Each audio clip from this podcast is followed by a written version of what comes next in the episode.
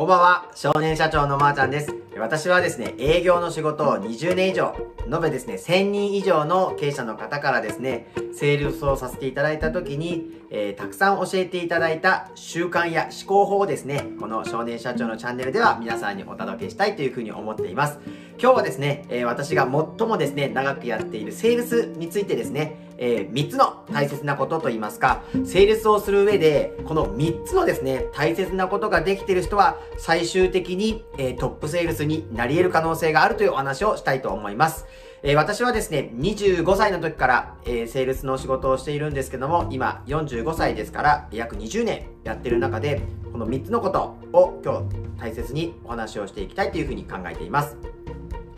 セールスをする上ですね、3つ大きなポイントをですね、まずお話をさせていただくと、セールスをする上でどうしても必要な能力、それまず1つ目っていうのがですね、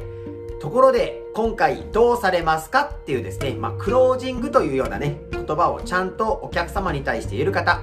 これが言えない方がね、とっても多いんです。これはどういうことかっていうとですね、ちゃんと提案をさせていただいて、お客様がメリットを感じていただいて、料金提示までできているんですけれども、やっぱり怖いんですね。今回、この場で白黒つけることが怖い営業マンはですね、じゃあ検討しといてくださいねとか、考えといてくださいねとか、やるのであればご連絡くださいねっていうような形でフェードアウトしてきて、お客様先を出てきてしまうんですけれども、やっぱりイケてる営業マンはですね、やっぱりところで今回、えー、どうされますか？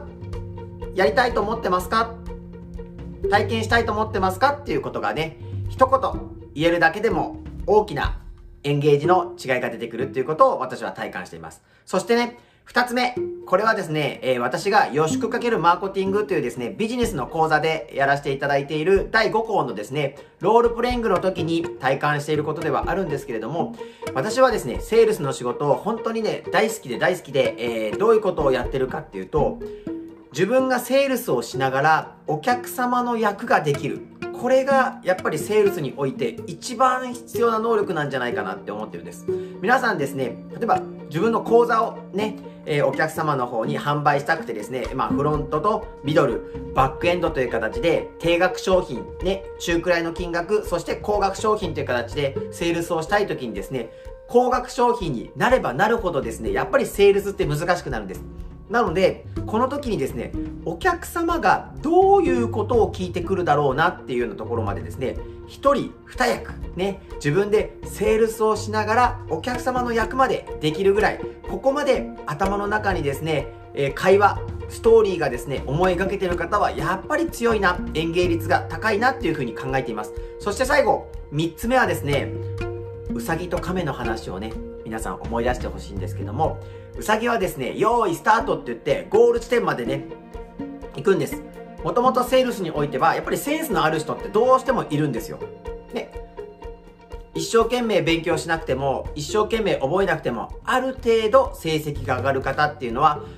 一部いるというふうに私も思っています。もしかしたらね、えー、私もそのタイプだったのかもしれないんですけれども、やっぱウサギと亀の話を思い出してほしいんですけども、やっぱり亀っていうのは最終的にはウサギを抜かして勝つんです。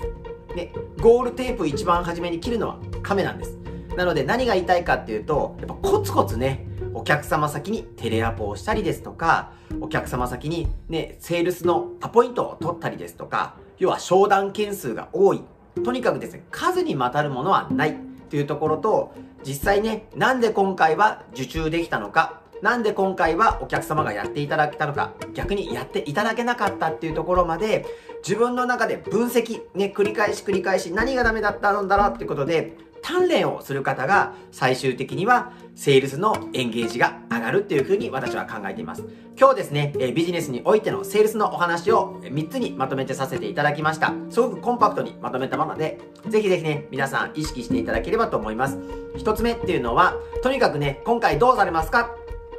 で、やるかやらないかをはっきり自分からね、提示できてる営業マンがいけてますよ。そして、2つ目っていうのは、お客様先までですね、お客様役までちゃんとイメージできてる。ね、お客様がどんな言葉を言ってくるだろうかな。どんな不安感を持ってるかな。どんな疑問を言ってくるかな。ぐらいまで、ちゃんと落とし込みができるぐらい、現場の対応力といいますか、商談件数が多ければ多いほどお客様役が上手になります。なのでぜひお客様役っていうことをね、皆さん意識してやってみてください。そして3つ目はですね、やっぱり正直者が勝つ。ね、コツコツコツコツね、練習した人間が最終的には笑えるっていうのはビジネスの世界においても絶対必要なことだというふうに思っています。今日ですね、えー、私の話を聞いていただいて共感できたり、逆にだったなって方はぜひチャンネル登録の方よろしくお願いします。では皆さんまたバイバイ